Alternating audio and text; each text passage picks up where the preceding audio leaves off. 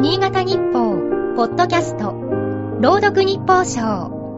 この番組は、新潟日報のコラム、日報賞を、新潟県内の地域 FM10 局が、持ち回りで読み上げます。7月28日。夜は熊しか通らないような道路は、どこの金でできているんだ。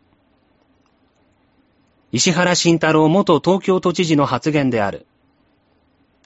今から20年前の2002年、当時の平山育夫新潟県知事らと同席したエネルギー関連のシンポジウムでのことだ。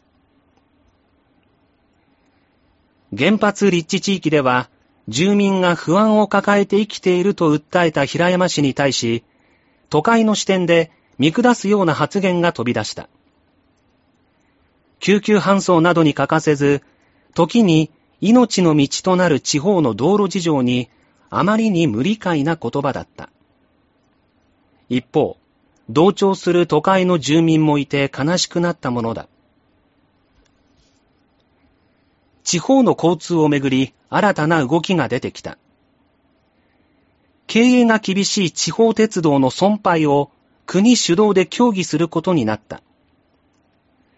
対象路線になるかどうかの物差しは、主として、1キロあたりの1日平均乗客数、輸送密度と呼ぶ。